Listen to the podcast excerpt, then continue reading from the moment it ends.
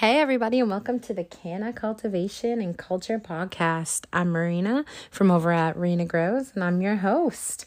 So, welcome to the first episode. This is pretty awesome. I'm really excited to have this up and going. It's been my little brainchild for quite some time now. So, kind of putting myself out there and seeing if it's something that people dig. I really hope so. I really love talking cannabis. Uh, love talking cannabis culture, cannabis cultivation, anything to do with it, really. so, essentially, I just, my hopes for this show are we could have a good little section where we talk about our culture, we talk about things going on in the cannabis world, uh, be it legalization wise, be it science wise, be it just culture wise, cool things that are happening, um, events, things that I think people like to hear about because I am always looking to hear about. Then I wanted to do a cool section about women in weed history. I have this favorite podcast I listen to, Great Moments in Weed History.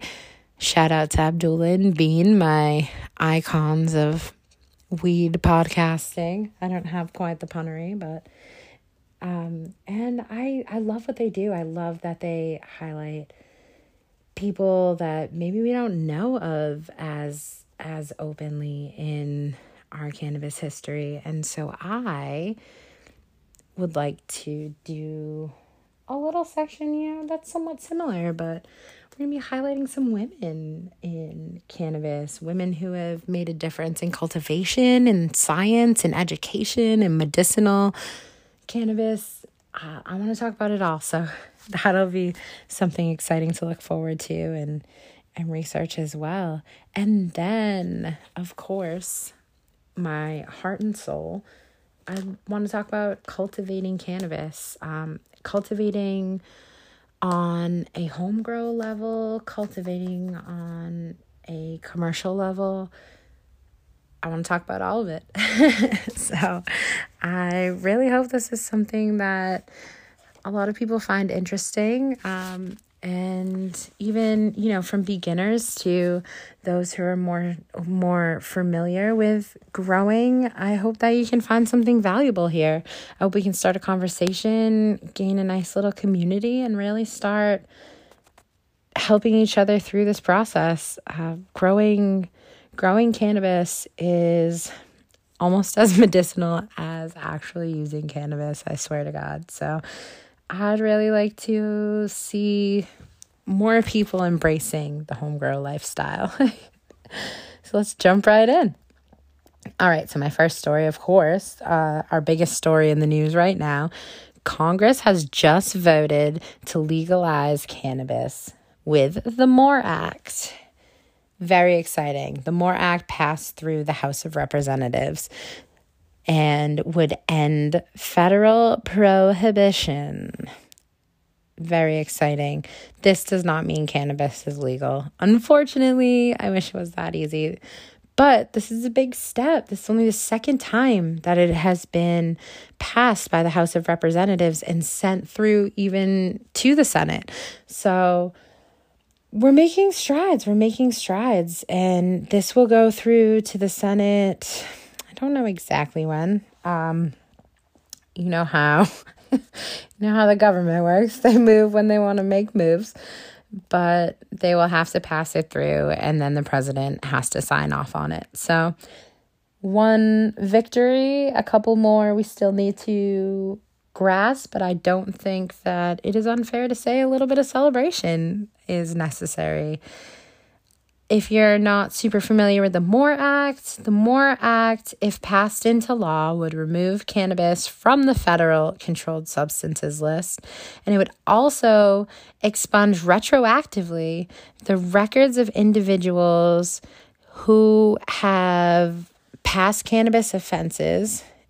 And it would allocate revenue for small businesses and equity licenses all of that is so incredibly important, especially in the industry that I think a lot of us would really like to see come up from this. You know, most of us don't want to see a crazy corporate cannabis industry. We don't we don't want this to be a couple monopolies and then everybody else just grasping to grasping at straws to get through most of us want to see the legacy growers and the people who have been marginalized by the war on drugs and just unfairly treated because they grew this plant before the government said, hey, you can grow this plant, you know, before they told us you could legally do it. The people who were really, really doing it for us back then, who brought this plant into our life, that made us love it as much as we love it, so that we would fight so hard for its freedom. Um, I would really, those are the people that most of us want to see coming up in this game and really moving the industry. And I, I hope that that will help. Um, it's gonna be interesting. It's gonna be interesting. I feel like federal legalization. I feel is gonna be a double edged sword, but it needs to happen. Um, we need we need some of these things. We need it to go into effect. We need it to be descheduled. We need it to be decriminalized. And we need people to stop being locked up for cannabis. And if this is how we do it, this is how we do it. And that was our biggest news story. That's the, what everybody's talking about right now. Hopefully, we'll have some better news um, saying that it passed through the Senate soon enough. Another cool topic that I had come into lately, um, this was a study that I, w- I had never heard about. So I know a lot of people are affected, whether it's individually or in your family or friends group, um, diabetes.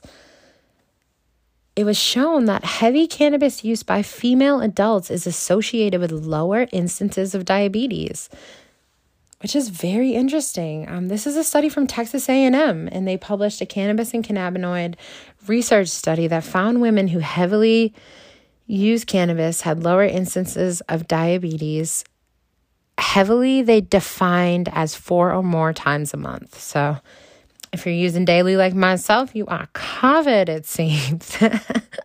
you are helping yourself. Um, diabetes as a condition, it prevents the body from either making enough insulin or being able to use the insulin in an effective manner that it is creating. It affects one in 10 Americans, and in 2019, it was the seventh cause of death amongst Americans. So it's scary stuff. It really is. And here's our favorite plant coming in and saying, "Here, let me uh let me help a little bit." Doctors, there was a this was 15,000 um participants in this study, so not a tiny study.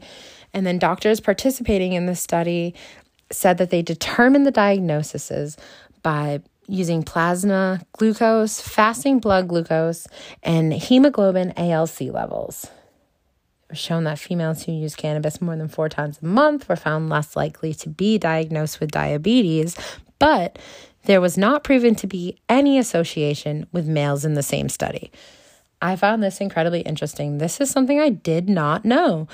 Our endocannabinoid systems, which are um, our endocannabinoid system is a series of neurotransmitters and receptors in our nervous system that works with cannabinoids, and that's why we find so much relief from cannabis.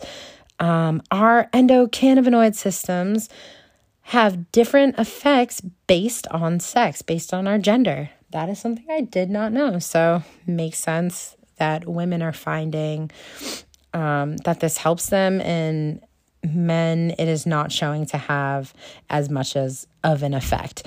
But this is really cool, um, especially as a woman who is from a family that does have a history of diabetes to know that I'm doing something for my body that's maybe helping me avoid that as I age or as I get a little older. I'm not to say age, that made me sound old as hell.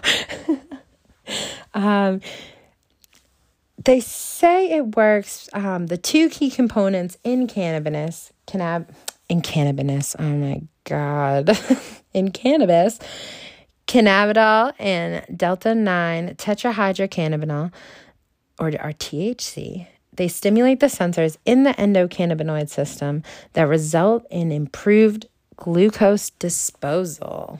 So that's exciting.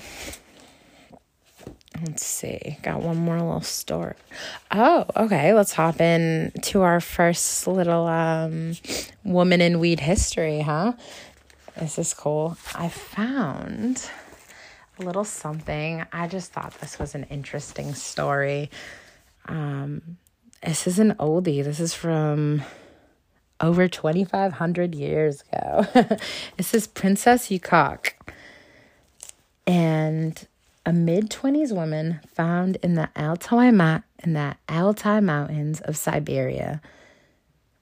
This they named her Princess Ukok. She was a 25,000 year old corpse preserved in ice, and she was found in 1993 on the Ukok Plateau. So there was nothing, obviously, about her history, nothing about who she was. So they have, they affectionately named her a princess, but it is believed actually that she was a shaman or a healer, um, which is maybe you know cool. That's our kind of people here. Um, they came, the researchers came to this conclusion based on how unique her tomb was and how upscale it was, but it was decorated differently than the royals that were buried just a couple um, plots over. And she was just kind of like isolated to herself. So it is believed that she was a healer and maybe she worked for the royals. Um, you know, it seemed that she had some kind of wealth. She had a beautiful tomb, um, very beautifully decorated. And in her tomb, guess what they found? So Let's start with this, anyways. The analysis of her preserved corpse showed that she suffered from breast cancer from early in her 20s. So, in her tomb, they found a small container that was confirmed to be cannabis leaves, flowers, and seeds. There were also several similar jars found near the tomb as well. Researchers have said there is significant evidence that point to the use of medicinal cannabis amongst the people of the Altai Mountains, and Princess Ukok has become kind of um, a you know mythological medicinal cannabis uh, guide, a a spirit amongst us. Um, I think that's really cool to have a little bit of history that was preserved that well in ice for 2,500 years. And it's a woman who, even back then, was treating her cancer and helping heal herself with cannabis. Unfortunately, she passed, but um, what a what a little cool little look into the past that must have been. Um, on my Instagram, I'm going to share a picture. It's a it's an artist rendered drawing of what they think she might have looked like, and she's pretty badass. So I will definitely be sharing that. And Princess Ukok, this one's for you. All right, let's jump into the cultivation segment of our show here. Today, today I wanted to talk about IPM or integrated pest management. I know a lot of us are kind of getting ready for spring season and you know the buggies are emerging. You know bugs and bugs never go away really. They're always around especially in indoor grows where the conditions are just so perfect for them all year round. But um, i do find that this time of year it gets worse. And you know those of us who grow outside or and and also indoors or commercially and you know you, you don't want to get into the habit of doing silly things that are going to just totally compromise your grow. Um, it happens so quickly, and sometimes it's just impossible to stop. So here we go. Let's uh, jump in. so, IPM. IPM is integrated pest management, and it is literally one of the most important aspects of growing. Um, you got to have a good pest prevention program dealing with a pest infestation is just a nightmare. It's a nightmare. And and just when you think you got them all, you know, you come back the next day and boom. You don't. You really really don't. So if you can avoid it, you want to. um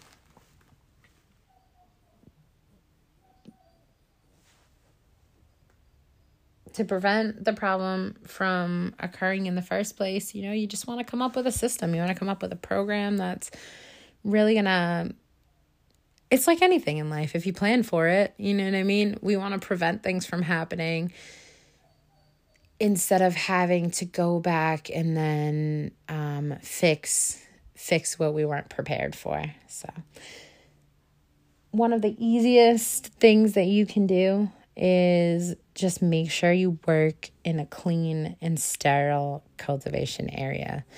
There is no substitute for a sterile work environment, a sterile grow environment. You can do everything in the world. You can use every preventative pest in the world. You can use every pesticide, whatever you use. You can do whatever you want if you have a dirty environment or you have plant matter or green waste just sitting everywhere. You are just leaving yourself open to pathogens, to pests, to anything. So I really think that is just it's just one of the most important things you can do. Um, no green waste. You don't want to leave your old grow medium sitting around, old old pots with soil or cocoa in them. You don't want to do that. Um, and then excess water. That's something um, I know a lot of us, especially at home. I use little risers and I put a little a little di- a little uh, saucer underneath it and I collect the water from my runoff in it where I test my runoff or you know just to not let it get all over my tent. I know a lot of us do that. And sometimes I know that I'm doing a million things and I just leave it there. And it's like that's just standing water sitting in there if I'm not emptying it out. It's adding humidity to the environment. It's it's just asking for fungus gnats to you know rear their little ugly heads and it's it's just altering your entire environment. So, you know, quick a quick dump out of that water it's worth it. Um another big one and it's something oh god, is it something that I struggle with? and I do need to be better at it. And I do actively try. At work, I'm forced to do it. So I'm definitely better at it there. But in my own grow at home, some days I'm just clueless. But it's so important. Changing your clothes before you enter your grow if you can. Just a quick just scrub out, put on something different, especially if you've been working outside, especially if you've been working in a garden. I mean, spider mites, you're never going to see them clinging onto your shirt, you know what I mean? But they could be doing it. I know it's easier said than done. I will say it is my Achilles heel. I need to get better at it. Um, but there is a reason why when you work in a commercial facility, you have to scrub out. I have to scrub out of my outdoor clothes. I have to take my outdoor shoes off, leave them outside of the door. You know what I mean? We throw on scrubs, we wear a we have that as a uniform, and those are never touching the outdoors. Those are never being being exposed to that environment and um we don't see a lot of pests there, so definitely has something to do with it. Um that goes for shoes as well. I am good at this, and I would say just like make sure, rule of thumb, don't wear your sneakers, don't wear your sandals into your grow after walking out around outside, unless you have strictly house shoes. And I still wouldn't wear those in. Just you know, pop them off before you go in your 10 if you step in. I have a really big, I have a 10 by 10, and I will step into that one. But, you know, just every little thing we can do. Um, I don't. So I did add this in because I know that some people do still use chemical pesticides. Uh, I don't. Um, chemical pesticides on consumable plants, it can be a problem there's a lot of like organic um like I have used Monterey's before um and I do I that was great. I fed it in with my water um instead of doing like a foliar.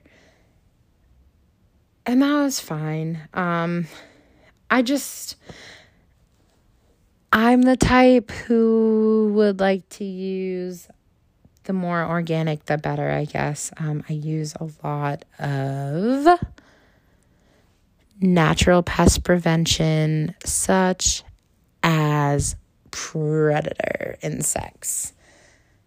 I think that is probably the greatest way that nature gave us um, to take care of pests. It's it's literally what happens in nature, and it isn't um, compromising our health. so predators are huge. Um, biosecurity and containment measures within the grow. So, you know, just making sure that things are well put away, taken care of, all your like bio waste and shit like that. There's nothing sitting around. Um, limiting who can go into sterile grow areas. I know that it's exciting and you want to be like telling everybody and their mother to come check out your plants. Um, that's why they made the viewing windows. Viewing windows are awesome. you pull them down, everybody can take a little look around. Bada bing, bada boom. You don't want to let a shit ton of people in your grow. It's hard to trace back where things come from when you just have people in and out all day. It's hard to pinpoint if you did end up with a problem, where that problem originated. Um, at work, we try not to let people who are not on our team, we tend we try not to let them walk through the rooms just because it's really just putting a it's really just putting your plants at risk for no reason, you know. um, good air filtration, huge, huge, huge. Obviously, the pathogens and and things that can travel in the air and especially in the contained spaces like crows are pretty contained they're pretty airtight so good air filtration is just going to keep your environment in a much better condition. Um, gloves iso iso um, we use 70% at work. Uh, we find that works better actually than 90% um, just ISO down your tools when you're done working with them. Everything, um, especially with pathogens uh, like um, diseases like hop latent viroid that's passing through the industry right now, and it's they're like it's so important to sterilize your tools you know do not take your trimmers from taking cuts off of one plant to immediately the next one without wiping them down change your gloves out you know let's not pass let's not pass pathogens from plant to plant throughout our room. If we take these small steps, we can stop it from we can stop it from uh, happening, you know? So this one's huge. I know a lot of people taking clones. Um I t- I taking clones here and there. I love, you know, getting different genetics. I do I do try to only bring them in from um, people that I trust, people that I know, that I know that their grows are clean, that I know they have a good IPM plan. But sometimes, obviously, it's it's hard, and especially in this world, if you can. I remember my first plants I got. It was like that was the first place I ever knew that I could get clones. You know, I found somebody who was selling them, and it was like oh shit, I don't care what their garden looks like. Like, I just want that. I want to be growing weed right now. so I brought them in and I didn't quarantine them. Luckily, I had no other plants in the garden at the time, but they both had uh, spider mites on them. I ended up um, isolating a cut from one of them, and that cut rerooted and that turned into my very first um, sour diesel plant and that was my first grow. But those two mom plants just came down with spider mites almost immediately and it was uh it was really really disheartening as a beginner grower. Um and i'd hate to see i hate to see that happen to people because it's such a it happens so quickly and it can be avoided if we just have a simple plan in place i know i keep saying that but it's so important um yeah, clones can bring in pests, they can bring in powdery mildew, tons of pathogens. just quarantine them. Put them in a separate room, put them in a separate area, a separate tent completely. Start with their IPM in there. Give it time so that you can give whatever the problem may be time to prevent it to, to present itself before you put it in with your other plants. Um and then this one here, there is really just nothing else to be said for healthy, well cared for plants. From germination to post harvest is how you're, you know, one of the most pertinent parts of avoiding the spread of fungal pathogens, um, avoiding the spread of pests, things that attack unhealthy plants pesco for unhealthy plants. Um, you'll find mold on unhealthy plants. So take care of your plants. Spoil your moms. and treat them like queens and and you know we'll we'll be out here with healthy grows. This helps to avoid the spread of fungal pathogens, like I said, especially when you're establishing clones. Um, you got to think, you know, you're taking cuts off of your mom plant. If this mom plant is healthy, you're taking cuts and you're putting it in this domed environment and you're creating just as much humidity as you can. And it's going to sprout roots for you and it's going to become your next plant. Um, if you're putting in a cut from an unhealthy plant into this domed and humid environment, you're just introducing an ideal environment for those pathogens to grow and to become accustomed and to spread. So it's important from ground from the ground floor up to just have healthy plants. Take care of your can- plants, check them daily. You have to walk through the garden daily. You have to check all your plants daily two days, three days, four days, and the problem is out of control. If you can catch it before it's a problem, before it spread, you know, or hopefully if you're spending enough time in there and doing enough work so it's not happening. But it's important. We have to keep a daily eye on our plants. All right, now we jump into predators. This is one of my favorite parts of IPM. I love predators. I love predator insects. I think it is so amazing how nature works and it's like oh you have a pesky bug let me give you another bug that's going to eat that bug and then you know they're not going to bother your plant it's insane um, it's something that I continue to just want to study and learn more about. Uh, it's something that I continue to implement into my own garden, into my you know, the commercial grow that I work at. It's something that we do there. And it's something that I just want to bring more awareness to people for because you don't have to use pesticides. All right. So, one of the peskiest, peskiest little shits out there, especially this time of year with the humidity rising, are fungus gnats. Anybody who's dealt with fungus gnats know that they multiply overnight. it's like one day you have one, and the next day you have one million. And it's really hard to completely eradicate them once they have infested your whole garden. You can, it's just really fucking hard. um, fungus gnats essentially happen, usually, they show up when there are poor watering practices or overwatered plants, just still water at all in the grow. They love humidity, they love that. Um, so, obviously, watering practices.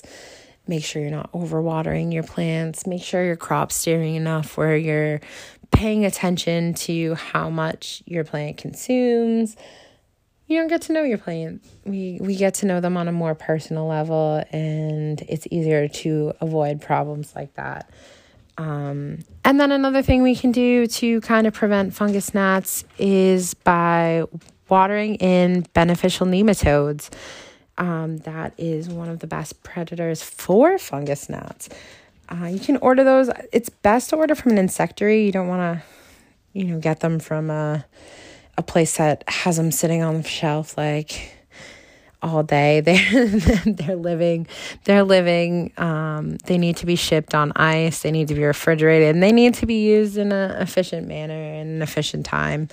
Um, it comes with directions on the amount that you want to stir into your water and then you just kind of like hand water it into your plants and and what happens is they come alive in your soil and they will eat the fungus gnat larva and they will eradicate it from your soil from your cocoa so that once the mature fungus gnats die off which is only a couple of days there will be no more larvae in the cocoa or in the soil, so they will not continue to um, the life cycle. So that's really cool. Um, highly effective. At work, we do it every two weeks. At home, I do it about every four weeks. And it helps. Um, I've never done it in my home grow in the summertime. So I'm interested to see as um, you know, I do I inevitably start to battle humidity in my indoor tents if I will have to up um, the amount of times I do it, but I'll definitely let keep you guys updated. That's a great way to eradicate fungus gnats. And then, of course, we have the yellow sticky papers, which I think, you know, never killed anybody to have those up in your grow fungus gnats are attracted to the color color yellow i guess is the science behind it so they go to the yellow paper and they get stuck that's dope um the next thing that i wanted to talk about is spider mites so spider mites are the biggest pain in the ass in like the whole world um once you get them, they multiply so fucking quickly and they're so hard to even determine they're there until they're already a problem. Um, so for fungus gnats, at work we use Persimilis. Um, you can just kind of sprinkle it onto your soil. Um, if you have plants in veg, you can sprinkle it right on top of your plants. Um, if you have buds just on the soil or generally around it. Um, you can leave a little a little container of it open. And what the Persimilis are is they're little mites as well, but they're beneficial um, and they will eat the two spotted spider mites. Um, so, yeah, that's pretty awesome.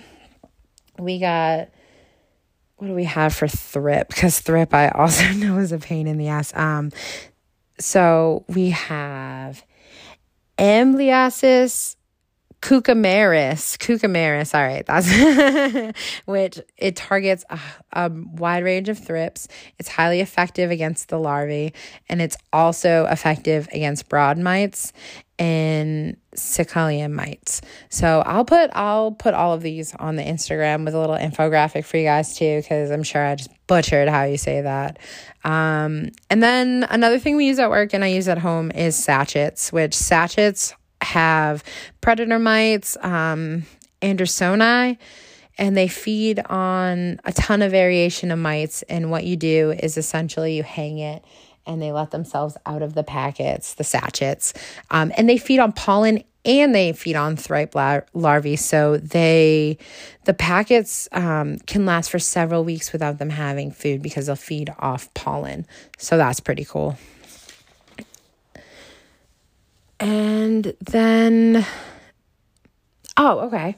So, another important thing that I never knew is that you should not buy ladybugs online to introduce into your garden as pest control because commercially produced ladybugs are not native to the US and can cause a threat to our natural ecosystem. That's crazy. I remember when I first started reading about Preds and I first started learning about Preds, everybody was talking ladybugs, ladybugs, ladybugs, ladybugs in the garden. They'll eat your pests. And you are not supposed to bring them in. You know, you're not supposed to bring in those ones that you find on Amazon. Um, the commercial lady beetles are usually wild caught, harvested during hibernation, and may not even be ready to feed when you introduce them.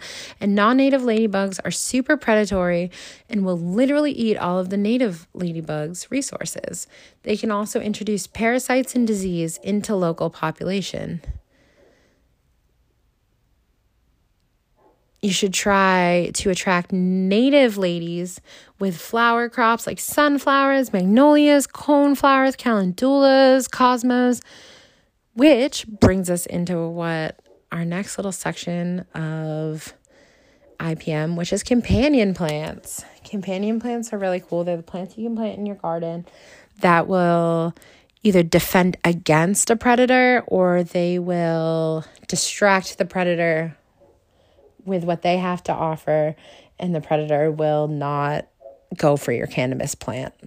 So it's really cool. Um, you can do this indoors, outdoors, you know, that you can do a living soil environment with crop cover indoors. People are doing it all the time with giant beds. I think it's really cool.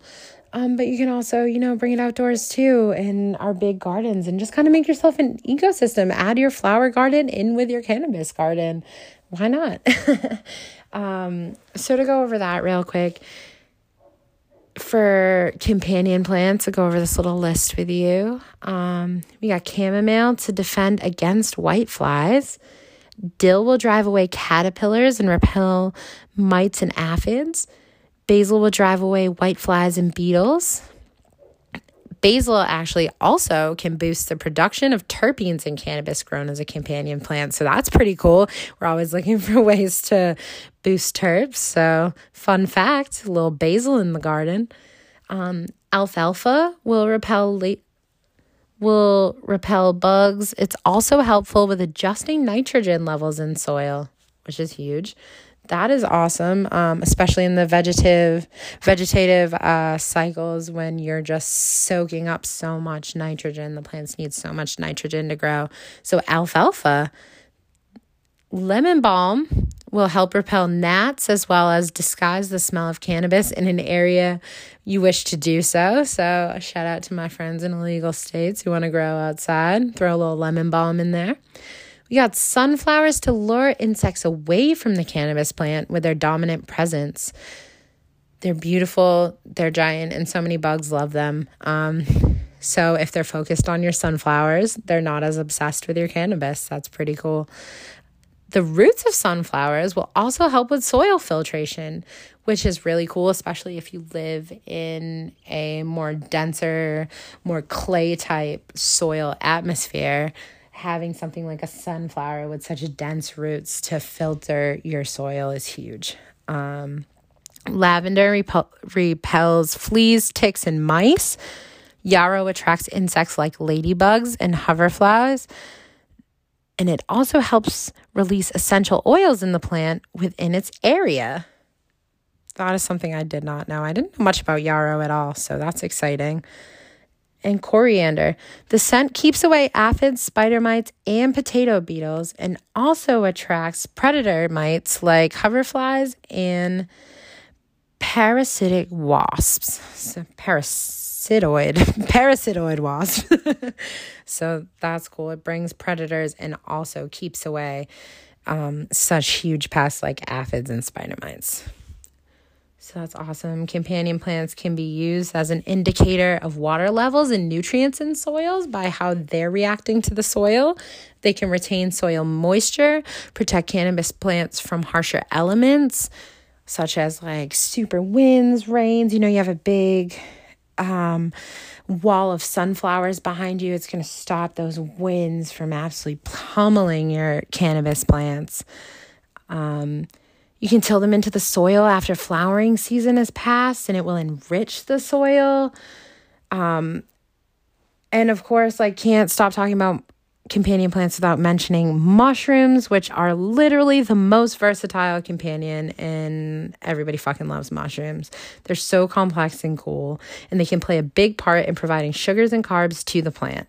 Fungi breathes in oxygen and exhales CO2, so the cannabis obviously cannabis needs the CO2 and it takes in way more in the flowering stage to promote faster growth. So mushrooms in the garden are such a good companion plant and if you don't have you don't want to grow them you can get them in bags you can get them in bottles you can get them pre-packaged there's so many ways to bring those into your garden as well so that's pretty much what I got for IPM today, guys. I'm I think this episode was great. I had an awesome time going over these things with you. Um, I'm hoping that you found something out of it too. I'm hoping to add to this podcast also some like listener questions for the cultivator, questions you have, things you want to hear about. Um, you can find me over at Rena Grows, Rena grows on Instagram. Um, come over there and tell me tell me what you'd like to hear. Tell me what I can add to the show to make it the perfect place for cultivators to come and find the information that we're looking for. I'm really glad that we got to put this together. I'm thankful for this opportunity, and I can't wait to uh, go on to the next episode. Bye, guys.